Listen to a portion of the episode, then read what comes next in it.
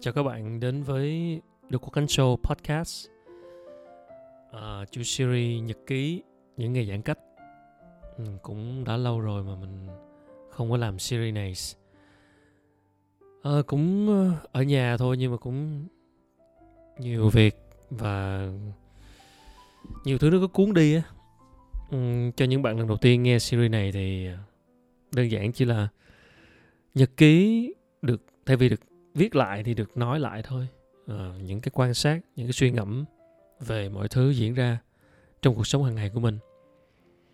À, mình là quốc khánh host của the quốc khánh show.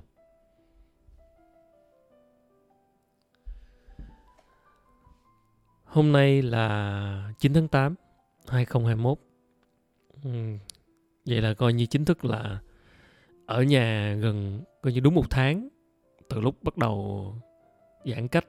Mình còn nhớ cái ngày cuối cùng mình đi làm là ngày 9 tháng 7 à, ờ, dường như là bây cũng đã quen hơn với chuyện ở nhà rồi hay sao mọi người thì sao? Ừ, các bạn có quen không? Có cảm thấy là còn bức bối không? Hôm kia thì mình có thu âm tập thứ ba của chuỗi podcast tìm tìm là một cái ờ, uh, chuỗi podcast mới. Và uh, ban đầu thì ở trên kênh này nhưng mà uh, tụi mình đã quyết định cho nó một đời sống riêng thì các bạn có thể tìm nghe podcast tìm ở trên các nền tảng Spotify hay là Google Podcast. Không còn nằm trên kênh Độc Quán Show podcast nữa và nó nằm riêng. Thì tìm là một series uh, để trò chuyện một cách cởi mở về những câu hỏi của nội tâm những vấn đề ở bên trong. Thì uh, hôm trước có thu một cái tập thứ ba về chủ đề tìm tìm lại kết nối trong mùa giãn cách mình với nam taro và một người bạn gọi về từ hà nội. Thì mọi người cũng chia sẻ với nhau những cái trải nghiệm trong cái đợt giãn cách này.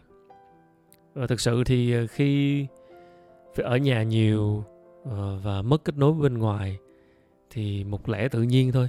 Dần dần người ta kết nối hơn với bên trong người ta kết nối hơn với những cái thứ.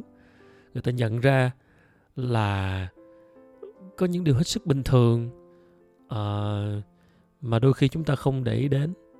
Um, chỉ là một cái đôi khi chỉ là một giấc ngủ ngon thời gian dành riêng cho bản thân uh, thời gian những cái mối quan hệ uh, ở trong khu vực mình sinh sống và đôi khi chúng ta nhận ra là có quá nhiều thứ chúng ta dành thời gian trong cuộc sống hàng ngày nhưng mà thật sự không quá cần thiết. Cho đến khi phải ở nhà phải bỏ đi tất cả rất nhiều thứ phải giảm bớt thời gian làm một số thứ lại thì thấy rằng là à, có những thứ không thật sự cần thiết lắm. Mình vẫn có thể sống mà không có nó. À, có những cái việc không cần phải làm không có những cái mối quan hệ cũng không cần thiết phải đi ra ngoài để gặp. Ừ. có lẽ chúng ta đang đang đang đang đang đâu đó nhận ra rằng là ừ nhỉ trong cuộc sống này thì hóa ra là có rất nhiều thời gian mà chúng ta đã lãng phí cũng thú vị thì các bạn ờ, đón xem lắng nghe tập 3 của tìm series ờ, sẽ uh, lên sóng vào thứ tư tuần sau để nghe những cái thảo luận những cái trải nghiệm trong chuyện tìm lại kết nối trong cái lúc giãn cách.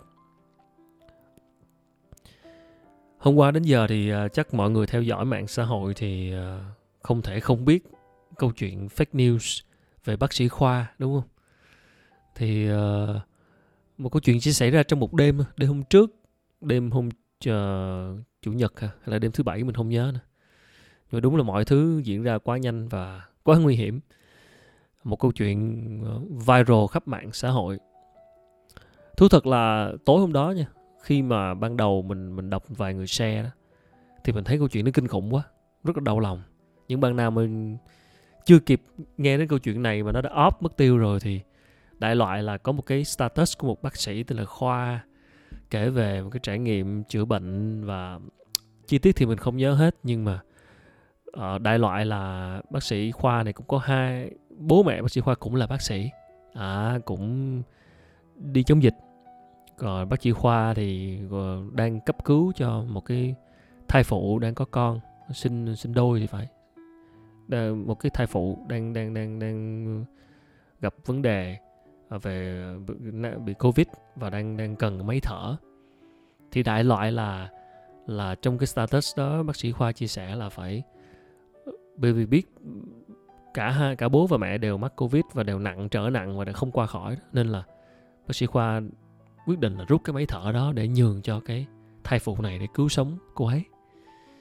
Nói chung là một câu chuyện rất là đau đau lòng và um, mỗi người sẽ có một cái quyết định khác nhau trong những hoàn cảnh như vậy. À, thì, thì nói chung là mình thấy nó quá đau lòng và và và không cũng không nghĩ là có một chuyện như vậy xảy ra trong lúc này mà là một nơi tuyến đầu chống dịch thì nói chung mình cũng hơi ngờ ngợ đại khái là thấy nhiều người cũng share này kia ha. Thì sau đó thì ờ, mình thấy một chị uh, đó là chị Giang Kèo là chủ tịch của quỹ sống. Uh, quỹ sống là một cái quỹ làm làm rất nhiều công việc thiện nguyện từ trước đến nay. Trồng cây xanh ủng hộ người nghèo rồi. Trong đợt covid này thì tất nhiên ủng hộ uh, dụng cụ y tế rồi. Nói chung là đã làm à nhà chống lũ nữa chị chị Giang Kèo rất nổi tiếng với dự án nhà chống lũ. Và một người mà mình cũng biết quen biết cũng đã gặp ở ngoài rồi. À, cho nên là và thú thật là trước đây mình cũng đã từng đóng góp rất nhiều cho quỹ sống mà mình tin vào những gì họ làm. Cho nên là khi mình thấy một cái status chị chị Giang chia sẻ và sau cái status status là chị Giang bị ném đá rất nhiều và nó trở thành một cái cuộc khủng hoảng truyền thông nho nhỏ của chị đi kèm với cái fake news này. À, mình cũng phải chia sẻ bởi vì là sau khi thấy cái status đó thì mình status đó đại lại ghi là, chị Giang ghi là sau khi nói chuyện với bác sĩ khoa thì đã đồng ý là sẽ tặng ờ, một cái máy thở đến cho bệnh viện chợ rẫy nơi bác sĩ khoa làm việc. Đó, đại khái là status như vậy. Thì cũng nửa đêm nửa hôm rồi mình cũng sau chuẩn bị đi ngủ và thấy status đó thì mình chỉ, theo quán tính thì mình, ok, nãy câu chuyện kia thì hơi ngờ ngợ nhưng mà chị này chỉ share và chỉ nói như vậy. Ờ, nói chuyện sau khi nói chuyện với chị khoa nữa thì mình thấy rồi xong rồi mình thấy hành động là à, sẽ tặng máy thở vào ngay vào sáng mai cho bệnh viện. Thì mình thấy rất là rất là ý nghĩa mình comment tuyệt vời quá chị vậy thôi. Thế rồi xong mình đi ngủ và sáng ngày hôm sau thì coi như là nổ tung mạng xã hội ha mọi người share fake news rồi các kiểu rồi tất nhiên chị Giang cũng sẽ off cái status đó và xin lỗi rồi nữa các kiểu và bao nhiêu những lời gạch đá rồi những cái status chửi những cái người mà share fake news rồi chụp lại màn hình các kiểu. Mọi người rất là uh, hung hăng và hằng học và tất nhiên fake news là một cái gì đó không tốt rồi. Nhưng mà đó sau một cái rất nhiều người share fake news và đã bị hố. À, may quá là mình chưa share mà mình cũng thực sự không không có ý định share. Tại lúc đó cũng đọc câu chuyện cũng thấy ngờ ngợ thôi. Nhưng mà chỉ tương tác với cái fake news là một cái gián tiếp một cách là comment được cái câu là tuyệt vời quá chị Giang, bởi vì khi mình thấy mình mình mình, chủ yếu là mình comment chứ cái hành động tặng máy thở đó. Đấy, chứ còn không hẳn là comment cho cái chuyện fake news. Đấy, thì câu chuyện nó chỉ có như thế và sau đó thì phát hiện ra fake news, rồi mọi người share các kiểu tán loạn. Xong tới hôm nay thì mọi người mới phát hiện tìm ra được cả cái cái hình của ông bác sĩ khoa đó là thật ra là một cái hình của ông bác sĩ một ông bác sĩ bên Singapore. À, rồi một cái đội. Có một cao làm giả rồi lấy hình đó làm profile rồi, rồi tung cái status đó lên. À, và cái, và hai người sẽ bị phạt đó là hai nhà báo là người được xem là người đầu tiên đăng cái status đó để cho mọi người share lại. Thì thật ra là mình thấy cũng rất nhiều người trên Facebook share ờ, và cũng có rất nhiều người trong đó là những người mình tin rằng họ cũng thường xuyên uh, có chính kiến và thường là những cái người mà kiểu có thể tin tưởng được khi mà họ share cái gì đó đó. Ờ, thì mình thấy cũng không dưới 5 người đâu. Và và và và cuối cùng mọi người đều hố hết. Mình nghĩ câu chuyện nó nằm ở chỗ là khi mà thấy câu chuyện đó, nó trong cái bối cảnh rất nhạy cảm là mình đang chống covid và những bác sĩ nơi tuyến đầu rất là cực khổ. Cho nên là người ta, cái câu chuyện rút máy thở như thế nào có thể người ta chưa tin đâu. Nhưng mà thực ra là trong lúc này người ta đang bị nhạy cảm bởi cái cái cái cái việc cực khổ nơi tuyến đầu của các bác sĩ cho nên là cảm thấy câu chuyện nó quá đau lòng. Và cũng kiểu không nghĩ là tại sao đến mức mà một người con có thể làm cái điều đó với cha mẹ mình. Ờ, nó quá đau lòng đi nó kiểu cảm thấy là uh, thấy tội rồi thấy à, tại sao lại như vậy? Và trong cái bối cảnh cảm xúc về sự động lòng về sự trắc ẩn và cái sự thương cảm đối với bác sĩ bác sĩ nơi tuyến đầu nên là trong bối cảnh cảm xúc như thế thì mình nghĩ người ta sẽ share thôi. Đó đó là như vậy mình nghĩ. Khi mà người ta share nhiều như vậy là do người ta đồng cảm người ta cảm thấy đau lòng bởi cái câu chuyện đó và cảm thấy uh, rất là tội thương cảm những cái người bác sĩ nơi tuyến đầu nên share. Và như mình nói đó khi mà người này share thì những người bạn của họ thấy như vậy. Uh, và bản thân cũng có rất nhiều người uy tín share và những người bạn họ cảm thấy những người này share là ok rồi họ cũng share. Đó đơn giản chỉ là như vậy thôi cái cái cái tin là fake nhưng mà cái sự đồng cảm đối với bác sĩ nơi tuyến đầu là có thật. Cho nên là với cảm xúc đó thì người ta sẽ share tiếp tục cái tin đó. À, lỗi ở đây là chỉ là người từ đầu cái gốc của cái tin giả là ai đưa ra thôi. Chứ còn mình nghĩ những người share thì họ cũng không phải đến đến gọi là có lỗi quá khi mà họ đang theo cái dòng cảm xúc đó mà họ share. Rồi đâu đó nói lên cái chuyện là ừ, share cái này để để âm mưu gọi là kêu gọi đóng tiền từ thiện các kiểu. Rồi hôm nay cũng có điều tra ra là một cái nhóm gì đó là chuyên làm làm account giả để viết lên những câu chuyện thương cảm rồi kêu gọi từ thiện. Rồi ok nó sẽ trở thành một câu chuyện khác rồi mình không rõ cái nhóm đó nhóm nào và bác sĩ khoa cũng chỉ là một câu chuyện trong những câu chuyện fake thôi. À, thì đó là, là câu chuyện lừa đảo khác. Nhưng mà riêng cái tin về bác sĩ khoa hôm qua thì mình nghĩ cũng đã dừng ở đó rồi. Và mọi người share. Và chỉ trong một đêm thôi, sáng ngày hôm sau thì cái tin fake news đó là được confirm ngay là fake news và cũng, và mọi người sẽ cũng sẽ không ai tin nó nữa. Và nếu giả dụ có ai tin và share thì chắc chắn cũng sẽ có comment nhảy vào. Và đính chính liền, cho nên là cũng sẽ không có một cái hoạt động nào có thể gây hại cho người ai khác bằng cái tin này nữa. Bởi vì cái tin này đã được xác định là fake news rồi. Và nếu bất cứ ai đó mà định sử dụng cái tin này để phục vụ mục đích xấu nào đó thì chắc chắn sẽ có người nhảy vào đính chính đúng không ạ? Cho nên mình nghĩ là cái tin này nó không gây quá thiệt hại. À, và riêng chỗ chị Giang thì cũng đã thực hiện tặng máy thở cho bệnh viện chợ rẫy. À, mình chỉ không rõ là cái, cái khúc mà chị Giang nói chuyện với bác sĩ Khoa thì sau đó thì có thấy chị đăng cái hình screenshot tức là chat đoạn chat với bác sĩ Khoa. Đó thì có thể chị đã chat với cái cao fake đó chăng? Đấy thì mình nghĩ chị Giang cũng là một nạn nhân mà thôi. Mình thì vẫn vẫn vẫn luôn tin vào quỹ sống và nếu có thể mình phải sẽ vẫn tiếp tục đóng góp cho quỹ sống ủng hộ cho quỹ sống như từ trước đến giờ mình làm. À, một cái tin fake news một cái tai nạn như vậy một cái một cái sự kiện hiện tượng này nó không làm lung lay cái niềm tin của mình vào quỹ sống này. Quỹ sống nói chung và chị Giang kèo nói riêng. Và thực sự quỹ sống này nó là công sức của nhiều người chứ không phải là chỉ của riêng chị Giang kèo cho nên là nếu nó chỉ vì một cái chuyện uh, chị share fake news rồi chị gây nên nhiều hiểu lầm rồi có sự uh, vội vã không tính toán để mà mất niềm tin đi cả về quỹ sống thì không phải. Mình mình không không tin là như vậy. Đó là quan điểm riêng của mình. Uh, niềm tin đó là chỉ là niềm tin của giữa cá nhân với nhau thôi. Nên là mình nghĩ câu chuyện fake news về bác sĩ khoa cũng dừng lại đây được rồi. Và nó cũng là một cái bài học cho tất cả chúng ta. Khi mà dự định share một cái gì đó thì nên dừng lại chậm một nhịp. Mà bản thân mình cũng đã chậm một nhịp mình cũng không có ý định share mình cũng chỉ vừa đọc xong cũng hơi ngờ ngợ. Và rõ ràng cuối cùng thì đấy phát hiện ra fake news và đã có hai người phải đóng tiền phạt rồi phải nhưng mà nhờ này là phát hiện ra cái đường dây nào đó thì không rõ cái đường dây đó như thế nào thì cái đó là câu chuyện khác không bàn đến.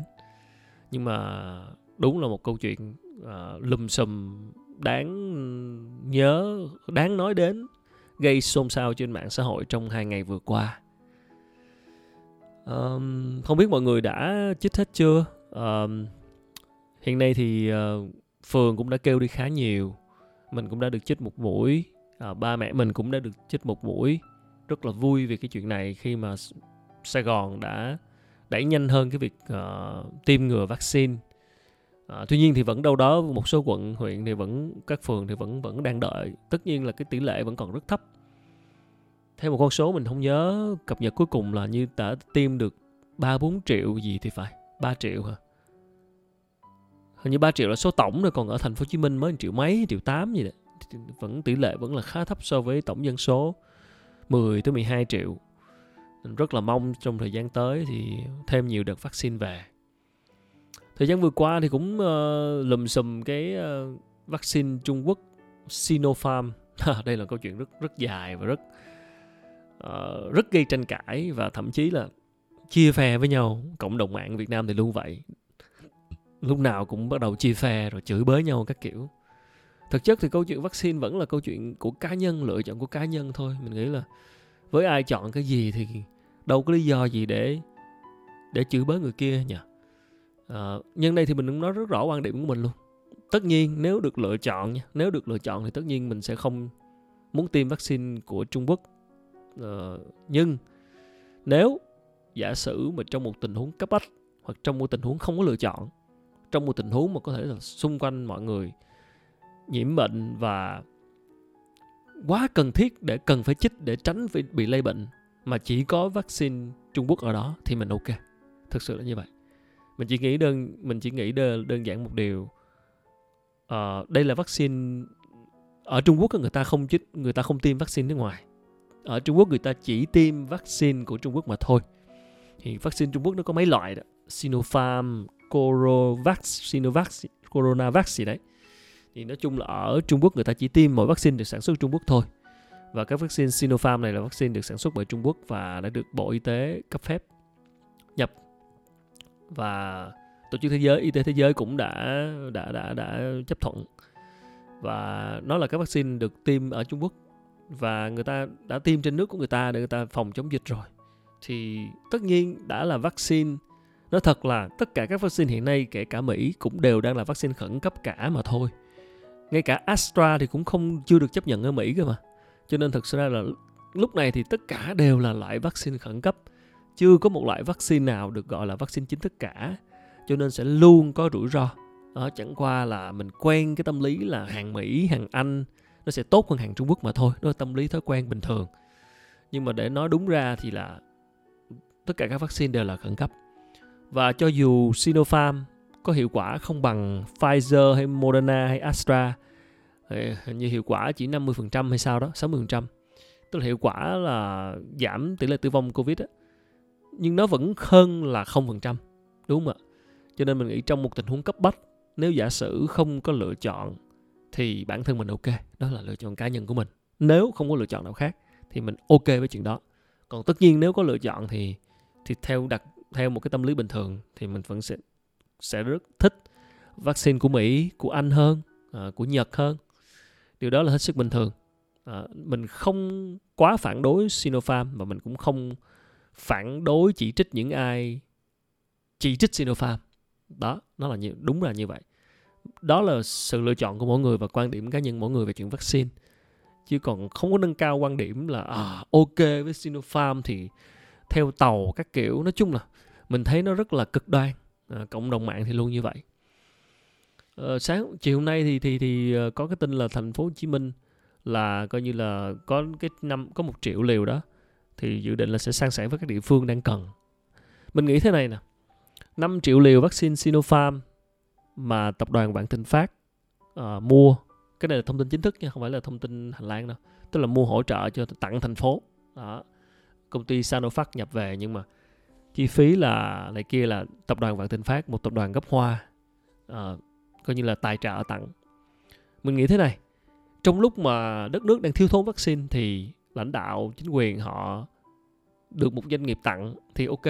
Mà tặng là tặng một cái vaccine đã được cấp phép của bộ, của WHO ờ, rồi được bộ y tế chấp nhận. Thì họ ok thôi, họ cứ nhập về đã, coi xem như thế nào, tại vì doanh nghiệp đã bỏ tiền ra rồi. Nhưng khi nhập về rồi, bắt đầu thấy mạng xã hội, thấy người dân phản đối, thấy lùm xùm quá, thì tất nhiên họ cũng sẽ phải tính chứ rõ ràng.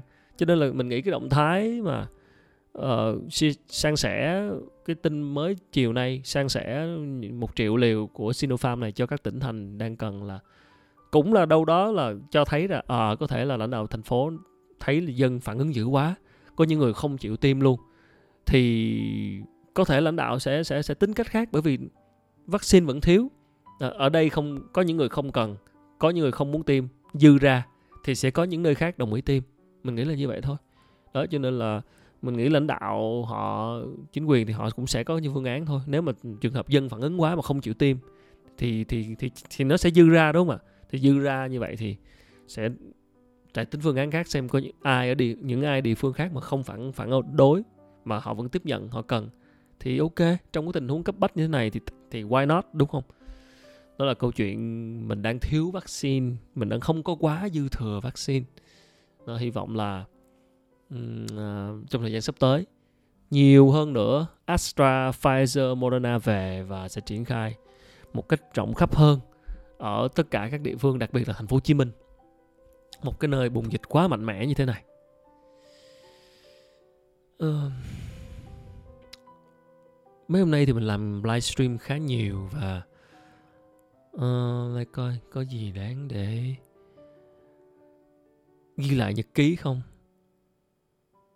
Nếu bạn nào quan tâm tới kinh doanh thì uh, có lẽ chắc mọi người cũng phần nào đó nếu theo dõi thời sự thời gian qua thì chắc cũng nghe nhiều đến cái cụm từ là tiền mã hóa rồi tiền ảo rồi tiền số ha crypto. Và nhưng mà cái mình muốn nói đây là cái công nghệ đằng sau cái crypto đó là một cái công nghệ đó là gọi là blockchain. À, tạm nói là những cái chuỗi khối về về dữ liệu đó, rồi. Bây giờ giải thích ra thì rất khó hiểu nhưng đại khái là một cái công nghệ mới và công nghệ này nó cho phép chúng ta xây dựng nên những cái nền tảng ờ, phi tập trung. Đại khái là nói gì cho dễ hiểu. Tức là trước đây thì chúng ta chuyển tiền cho nhau nhau là phải chuyển qua ngân hàng đúng không? Đấy. Còn bây giờ nó chuyển cho nhau là chuyển thẳng luôn không cần qua ngân hàng. Nói vậy cho mọi người dễ hiểu những bạn mà chưa hiểu chưa biết về cái này và cái công nghệ này dự báo sẽ đi sâu vào các công ty và về về các mô hình kinh doanh ở cái chỗ nào. Tức là mấy nay mình cũng làm những cái talk show những cái buổi qua webinar livestream mà cũng học được thêm nhiều về cái này. Tức là sẽ có những cái công ty ha được thành lập ra.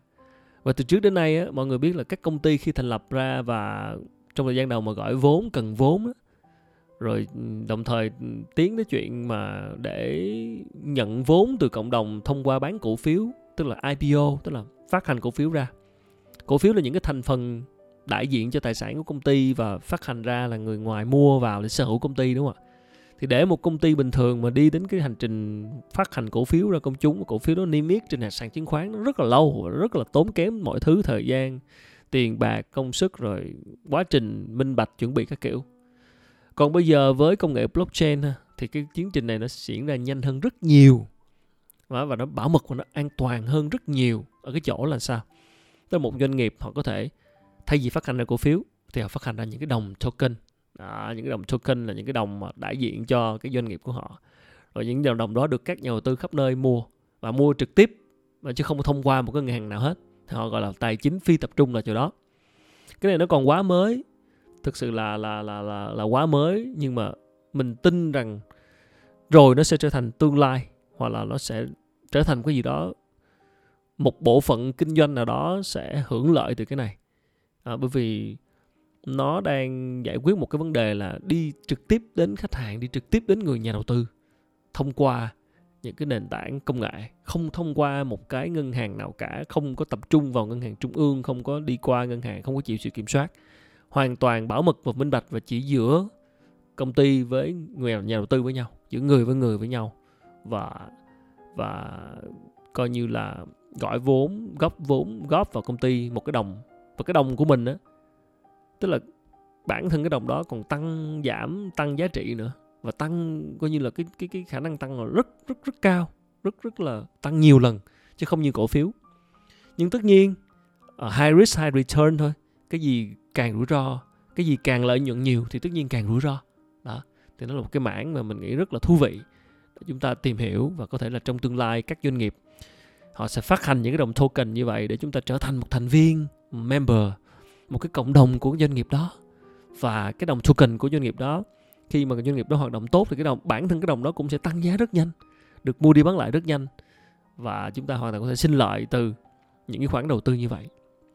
Rất là thú vị mình cũng thực sự cũng đang tìm hiểu một cách hết sức sơ khai và chắc chắn sắp tới sẽ còn làm nhiều cái chương trình phỏng vấn à, những cái bạn chủ doanh nghiệp và đang ứng dụng mô hình này. Các bạn đón xem. Uh, à mà liên quan đến um, câu chuyện lúc nãy của bác sĩ khoa mình quên. Mình định định đọc một cái bài này cho các bạn nghe mà nãy quên thì giờ nhớ lại đọc lại để để để gọi là chốt lại cái câu chuyện fake news đó liên quan tới bác sĩ khoa liên quan tới cái lòng trắc ẩn cái sự tình thương đối với uh, các bác sĩ nơi tuyến đầu. Thực sự họ đang rất cực khổ. Thì mình xin được phép đọc lại một cái bài viết của tác giả Nguyễn Phương Mai. À, tác giả Nguyễn Phương Mai là một tác giả nổi tiếng với những cuốn sách như là Con đường Hồi giáo ừ, Tôi là một con lừa. Các bạn nào thích sách Nguyễn Phương Mai sẽ biết chuyện này. Thì mình xin được đọc nguyên văn một cái đoạn trích từ bài viết của chị trên Facebook ha. Bởi vì mình cũng khá là thích cái bài này. Các bạn uh, tham khảo xem. Bác sĩ khoa và lòng vị tha cực đoan. Hôm qua đọc về bác sĩ khoa bạn có khóc không? Và dù nước mắt rơi bạn có thấy lòng ấm lại? Thấy biết ơn đời thấy thêm hy vọng sống thấy như được đổ thêm sinh lực. Thấy cuộc sống này còn đủ yêu thương để bạn có thể vượt qua chuỗi ngày trước mắt. Hôm nay được biết được câu chuyện là tin giả. Bạn có thấy thất vọng không? Bạn có chua cay nói rằng, ngẫm ra thật là vô lý. Bạn có buông tiếng thở dài tự nhủ, đúng là làm gì có ai trên đời đánh đổi mạng sống của người thân cùng máu mủ để cứu những kẻ xa lạ. Bạn có ngẫm nghĩ lại và âm thầm nhận ra ừ nhỉ rút ống thở của một con người như thế, chưa kể lại là chính mẹ mình, thì phải là một vấn đề đạo đức chứ. Sao mới đầu ai cũng tung hô, ca ngợi? Trong lịch sử văn minh nhân loại, hiếm khi nào chúng ta thực sự chứng kiến những câu chuyện như vậy. Tức là ai đó tự tay giết chết gia đình mình để đánh đổi cho sự sống của những kẻ không hề quen biết. Tuy nhiên, việc con người hy sinh mạng sống của chính mình và những người thân vì lòng trung thành với một cá nhân, vì sự an nguy của một cộng đồng, vì niềm tin vào một tín ngưỡng hoặc lý tưởng sống, thì lại có rất nhiều. Hãy bắt đầu với tôn giáo. Đó là khi chúa thử lòng trung thành của abraham và yêu cầu ông tự tay giết chết con trai của chính mình. Và abraham đã làm theo. Lưỡi rìu chỉ dừng lại khi thiên sứ do chúa kịp thời gửi kịp thời bay tới. Trong muôn triệu cuộc chiến lớn nhỏ của loài người, đã có biết bao người cha người mẹ gửi con mình ra chiến trường, mà biết chắc sẽ không có ngày thấy chúng trở về. Sử tàu không chỉ đầy rẫy những giai thoại kẻ bày tôi quên mình cứu chúa, mà còn cả những trường hợp giết gia đình vợ con để tỏ lòng trung thành với đấng minh quân. Khi đức quốc xã bại trận, có những tướng lĩnh đã sát hại toàn thể gia đình và tự vẫn theo Hitler. Cho đến tận ngày nay, rất nhiều cô gái vẫn bị chính các đấng sinh thành tự tay giết chết vì cô gái to gan ấy dám chối bỏ tôn giáo, vì dám yêu kẻ không môn đăng hộ đối, hoặc do cô gái xấu số là nạn nhân của một vụ cưỡng hiếp. Đối với gia đình của cô, phải sống trong sự hắt hủi khinh rẻ của cộng đồng là cái giá đắt hơn rất nhiều so với máu của chính đứa con do mình dứt ruột đẻ ra. Tất cả những ví dụ trên đây đều giống nhau ở một điểm, ấy là ta có thể hy sinh mạng sống của những người cùng máu mủ để bảo toàn cho một sự gắn kết lớn hơn, vĩ đại hơn mà ta thương yêu, tôn thờ và khao khát được thuộc về. Sự gắn kết ấy có thể là một quốc gia, một tôn giáo, một lý tưởng một cộng đồng hay một vĩ nhân mang trong mình hình ảnh của một xã hội tương lai mà ta sẵn sàng hy sinh để giành được. Đôi khi những câu chuyện giả mạo thậm chí được dựng lên để nhấn mạnh tầm quan trọng của những siêu kết nối ấy. Tâm lý học gọi đây là lòng vị tha cực đoan extreme altru- uh, altruism.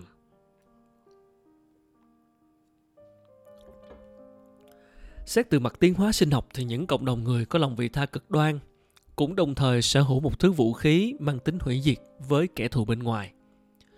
Ở cấp độ cộng đồng, sự yêu thương đồng loại đến mức sẵn sàng hy sinh tính mạng của mình và những người cùng huyết thống là một chiến lược sinh tồn vô cùng hiệu quả. Chính vì vậy, tiến hóa ưu tiên sự kết nối, sự yêu thương, sự gắn hợp tác, gắn bó, sẻ chia và thuộc về. Rất nhiều thí nghiệm khoa học đã chứng tỏ rằng con người chúng ta sinh ra đã có xu hướng giúp đỡ đồng loại. Các em bé chỉ mới hơn một tuổi đã có bản năng nhặt giúp một người lớn hoàn toàn xa lạ, chiếc bút họ tình cờ đánh rơi. Các bé không đơn giản chỉ là thích nhặt bút cho vui, vì khi nhìn thấy người lớn cố tình đánh rơi, các bé sẽ từ chối giúp. Như vậy, nhân chia sơ tính bản thiện, tạo hóa cho rằng thiện chính là cơ sở tiến hóa để một cộng đồng người biết yêu thương tin tưởng, chia sẻ và hợp tác với nhau. Sự ích kỷ, nhỏ nhen, tham lam, độc ác đương nhiên là cũng tồn tại. Nhưng chỉ khi thiện nhiều hơn ác, thì cộng đồng đó mới có thể cùng chung tay làm ra thức ăn, của cải để sống sót và chống lại kẻ thù. Chính vì vậy, những câu chuyện như của bác sĩ khoa mới có nhiều người tin đến thế. Dù là tin giả, nhưng niềm tin ấy là có thật bởi lòng vị tha cực đoan là có thật. Nó quan trọng vì nó đã luôn cứu rỗi bao xã hội loài người trong muôn vàng cơn nguy khốn. Nhìn một cách lạc quan hơn, câu chuyện bác sĩ khoa cho ta hiểu rằng, giữa cơn bỉ cực, điều ta cần là niềm tin rằng đồng loại quanh ta không cạn kiệt yêu thương và ngoài kia vẫn đang tồn tại những kẻ sẵn sàng hy sinh cho người khác vâng à, đây là một quan điểm riêng của tác giả thôi. À, mình thấy có nhiều chỗ đồng cảm nên mình chia sẻ với các bạn. Mỗi người chúng ta có một quan điểm. Và tóm lại cá nhân mình với câu chuyện fake news của bác sĩ khoa này cũng chỉ cho thấy cái sự đồng cảm cái sự thương cảm cái sự nhạy cảm của cộng đồng công chúng đối với các bác sĩ nơi tuyến đầu. Và chúng ta hoàn toàn không hề muốn những câu chuyện như thế này xảy ra. À, những cái tình huống gọi là phải hy sinh người thân của mình tình huống. Phải chấp nhận chọn người này bỏ người kia như thế. Nhưng mình tính, nhưng rõ ràng là đã phải sẽ luôn có những tình huống như vậy ở nơi nguy cấp ở nơi tuyến đầu.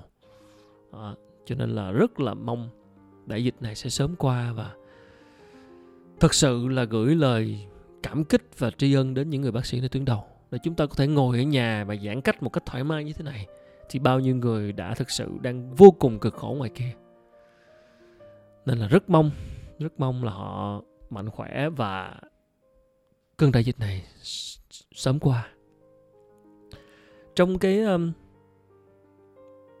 giai đoạn khó khăn và nhiều niềm đau buồn như thế này thì mình nghĩ có một cuốn sách rất đáng để đọc lại nếu bạn nào đã đọc rồi. Và những bạn nào chưa đọc thì nên tìm đọc đó là quyển sách uh, từ tiếng việt là đi tìm lẽ sống. Từ tiếng anh là man search for meaning một cuốn sách rất nổi tiếng. Mình chắc chắn là có nhiều bạn đang nghe podcast này cũng đã đọc rồi. Và đây là cuốn sách xứng đáng được đọc lại và mình đã đọc lại nó trong thời gian vừa qua. Uh, cuốn sách của tác giả Victor Frank uh, là một uh, ông là một ừ, bác sĩ đã từng ờ, bị bắt vào cái trại ờ, của khủng bố của cuộc người ờ, của của của um, phát xít phát xít đức. Ông là người áo mà cùng cho nên là cuộc khủng bố người do thái và lúc đó là là là ông chọn là ở lại để cùng gia đình. Ông đã lẽ ra ông được, được đi Mỹ rồi nhưng mà chọn là ở lại cùng gia đình uh, chăm sóc ba mẹ già và không chạy trốn phát xít. Uh, và sau đó là cả gia đình ông bị bắt vào trại tập trung. Mà mọi người biết là cái thời đó thì vào trại tập trung của phát xít nó kinh khủng như thế nào. Uh, rất nhiều người chết rất nhiều người bị cho vào phòng hơi ngạt. Và một cái một cái giai đoạn kinh khủng một cái trải nghiệm cực kỳ kinh khủng. Thì với những bạn nào mà chưa đọc quyển này và đọc hoặc ngay cả đọc lại đi và muốn tiết kiệm thời gian á, thì mình nghĩ các bạn có thể vào thẳng cái phần 2 đấy bởi vì phần 1 là cái phần kể lại toàn bộ cái quá trình ở trại tập trung. Đó thì thì mình có thể tạm hiểu là nó cực kỳ kinh khủng. Đó, thì nếu bạn có thời gian bạn bạn quan tâm thì đọc luôn phần 1 phần 1 là sẽ kể về nhật ký giống như những cái trại lời ghi lại cái trải nghiệm kinh khủng như thế nào trong trại tập trung ha. Nhưng mình nghĩ nếu mà các bạn không có thời gian các bạn muốn đi vào thẳng vào cái ý chính luôn thì có thể uh, đi thẳng vào phần 2 đó là phần về liệu pháp ý nghĩa. Đó là cái liệu pháp của của tác giả khi mà đương đầu với những khó khăn trong cuộc sống và giúp ông tìm được cái lẽ sống cho mình. À, thì chúng ta người ta chúng ta hiểu rằng là nguyên cái phần một là phần mà tác giả kể lại trải nghiệm kinh khủng khi trong tại trại tập trung của phát xít nhưng mà phần 2 là cái phần sẽ nói về về những cái liệu pháp để chúng ta tìm được lẽ sống và chúng ta hiểu hơn về bản thân của chúng ta. Thì à, mình xin được uh, uh, đọc một đoạn trong này. Với phần 2 này là phần chính của quyển sách để chúng ta hiểu hơn về những điều tác giả muốn nói.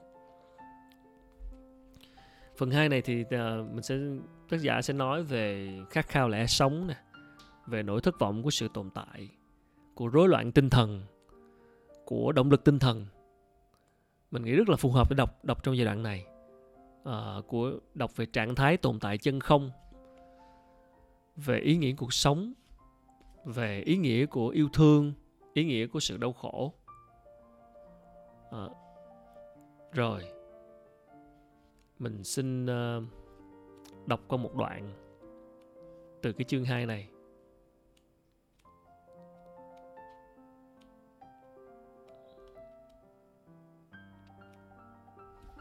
Đây. Một cái đoạn là mình nghĩ cũng tóm tắt phần nào những cái ý chính. Rồi mình xin đọc một đoạn ha. Mình tin rằng cuốn sách này là cuốn sách rất đáng để đọc lại hoặc là đọc mới trong cái giai đoạn này và uh, mình rất là đồng tình với nhiều cái quan điểm của tác giả. Theo liệu pháp ý nghĩa có ba con đường mà qua đó con người sẽ đạt đến ý nghĩa trong cuộc sống đầu tiên là bằng cách tạo ra một việc gì đó, hoặc làm một điều gì đó. Con đường thứ hai là hãy trải nghiệm một việc nào đó, hoặc gặp một người nào đó. Tức là ý nghĩa có thể được tìm thấy, không chỉ trong công việc, mà còn trong tình yêu. Đó, hai con đường đầu tiên ha. Một là qua làm việc hoặc tạo ra điều gì đó là công việc. Hai là trải nghiệm và gặp một người nào đó, tức là tình yêu. Theo đó thì Edith Johnson đã quan sát thấy rằng khái niệm trải nghiệm cũng có giá trị như một hành, khái niệm trải nghiệm cũng có giá trị như một thành công, là một phương pháp điều trị bởi vì nó cân bằng mức độ chênh lệch của chúng ta giữa thành đạt bên ngoài với trải nghiệm do thế giới nội tâm đem lại. Thế nhưng điều quan trọng nhất là con đường thứ ba dẫn tới ý nghĩa cuộc sống ngay cả một nạn nhân đơn độc trong tình huống vô vọng, khi đối diện với một số phận mà anh ta không thể thay đổi, cũng có thể tự vượt lên chính mình, trưởng thành hơn và qua đó thay đổi bản thân. Người đó có thể biến bi kịch cá nhân thành một thành tựu. Một lần nữa, chính edith johnson mà tôi đã đề cập ở phần trên đã thể hiện hy vọng rằng liệu pháp ý nghĩa có thể giúp giải quyết những xu hướng tiêu cực trong nền văn hóa ngày nay ở Mỹ, nơi những người bất hạnh hầu như không có cơ hội để tự hào về những đau khổ của mình. Họ càng không thể xem những bất hạnh là sự cao quý, chứ không phải là sự thấp hèn. Vì vậy, những người này không chỉ cảm thấy bất hạnh mà còn xấu hổ vì sự bất hạnh của mình. Trong suốt một phần tư thế kỷ, tôi đã điều hành khoa thần kinh của một bệnh viện đa khoa và chứng kiến năng lực của nhiều bệnh nhân đã chuyển thành năng lực của nhiều bệnh nhân đã chuyển những tình huống cam go thành sự trưởng thành của bản thân. Những nỗ lực của con người nhằm thể hiện tinh thần lạc quan trong bi kịch là những nỗ lực mà tiếng latin gọi là argumenta ad hominem. Jerry long chính là nhân chứng sống cho sức mạnh thách thức của tinh thần con người theo cách gọi trong liệu pháp ý nghĩa. Theo lời của Tesaka Gazette, Jerry Long bị gãy cổ do một tai nạn nhảy cầu khiến anh ta bị liệt tứ chi 3 năm trước. Khi xảy ra tai nạn, cậu chỉ mới 17 tuổi. Ngày nay thì Long có thể ngậm chiếc que để gõ máy. Cậu tham dự hai khóa học tại trường cao đẳng cộng đồng qua chương trình điện thoại đặc biệt. Chương trình này cho phép cậu vừa nghe vừa tham gia thảo luận ở lớp học. Cậu cũng dành thời gian để đọc, xem TV và tập viết. Và trong một lá thư gửi cho tôi, cậu viết Cháu thấy cuộc đời mình có rất nhiều ý nghĩa và mục đích. thái độ mà cháu chấp nhận vào cái ngày định mệnh đó đã định hướng cho cuộc đời của cháu. Cháu bị gãy cổ, nhưng cháu sẽ không suy sụp. Hiện nay, cháu đã đăng ký vào khóa học tâm lý học đầu tiên ở trường. Cháu tin rằng khuyết tật của mình chỉ càng làm cháu thêm khả năng giúp đỡ những người khác. Cháu biết rằng nếu không có đau khổ, cháu sẽ không bao giờ trưởng thành như hôm nay như vậy, điều quan trọng là chúng ta cần phải biết thay đổi hoàn cảnh đã đẩy chúng ta vào đau khổ. Nhưng chúng ta cũng nên biết đau khổ nếu cần. Bằng chứng thực tế từ những người lang thang cũng cho thấy điều này. Trong một cuộc trưng cầu dân ý gần đây ở áo, những người được phỏng vấn đã cho biết, người khiến họ cảm phục nhất không phải là các nghệ sĩ vĩ đại, các nhà khoa học lớn, chính khách hay vận động viên, mà là những người biết vượt lên số phận. Đó. Hết trích vừa rồi là một vài đoạn trích ở trong sách. Mình nghĩ là đâu đó chúng ta còn ngồi nhà giãn cách là chúng ta cũng đã may mắn hơn rất nhiều người ngoài kia rồi. Và cái cách mà chúng ta đối diện với khó khăn, cái cách mà chúng ta, cái thái độ chúng ta đối diện khó khăn sẽ là cái quyết định. Và bất cứ một ai nếu mà có một cái lẽ sống, một cái một cái mục đích sống, thì một cái ý nghĩa cuộc sống thì mọi thứ nó sẽ trở nên dễ dàng hơn và chúng ta sẽ vượt qua được mọi cái khó khăn. Thì tác giả cũng nói là chính cái cái cái cái, cái, cái mục đích sống của ông, ông muốn giúp đỡ mọi người và cái lẽ sống đó nó nó tạo động lực để ông vượt qua mọi cái thử thách dù trong những tình huống khắc nghiệt nhất. Đó. cái điều này nó rất là hợp lý đúng không ạ? Nếu chúng ta có được cái tìm được cái ý nghĩa cuộc sống của mình thì chúng ta sẽ bớt đi cảm giác chán nản và chúng ta sẽ có thêm động lực để vượt qua khó khăn bởi biết mình là có mục đích. À, thì mình nghĩ là các bạn thì thế nào? Mọi người đã tìm ra lẽ sống của mình chưa? Bản thân mình thì cũng thực sự mà nói thì cũng đâu đó đang trên con đường này. Thực sự như vậy mình biết là mình muốn làm cái gì đó ý nghĩa cho cộng đồng muốn thực hiện những nội dung mang tính chất giáo dục muốn truyền tải những thông điệp ý nghĩa uh, giúp tác động đến cuộc sống của mọi người. Uh, nhưng mà mình vẫn luôn vẫn luôn vẫn luôn tìm kiếm vẫn luôn hàng ngày um, suy ngẫm và phản tư và xem lại xem mình đã làm được gì. Và luôn để một cái đầu mở hướng về phía trước để liên tục thay đổi. Thì mình hy vọng là các bạn dù trong những hoàn cảnh khó khăn như thế nào, hoặc là cảm thấy nhiều khi chán nản bởi cái đại dịch này nó làm chúng ta thay đổi quá nhiều, chúng ta làm chúng ta xáo trộn quá nhiều, thì thử nhân cơ hội này mình dừng lại một nhịp và suy nghĩ về cái mục đích sống của mình xem, cái lẽ sống của mình xem, cái động lực. Và như nãy đó trong cuốn sách tác giả có nói ba cái con đường đó là công việc nè tức là tạo ra cái gì đó hoặc làm gì đó. À, tình yêu đó là gặp gỡ và trải nghiệm với ai đó. Và cuối cùng là vượt qua sự đau khổ gặp đau khổ rồi để vượt qua. À, thì đó là đi đi sâu vào chi tiết các bạn đọc cuốn sách sẽ rất nhiều cái cái ý và cái, cái chi tiết nó sẽ làm rõ hơn về cái liệu pháp ý nghĩa này mà tác giả đã áp dụng thì mình nghĩ đây là cuốn sách rất là đáng để đọc trong cái giai đoạn này.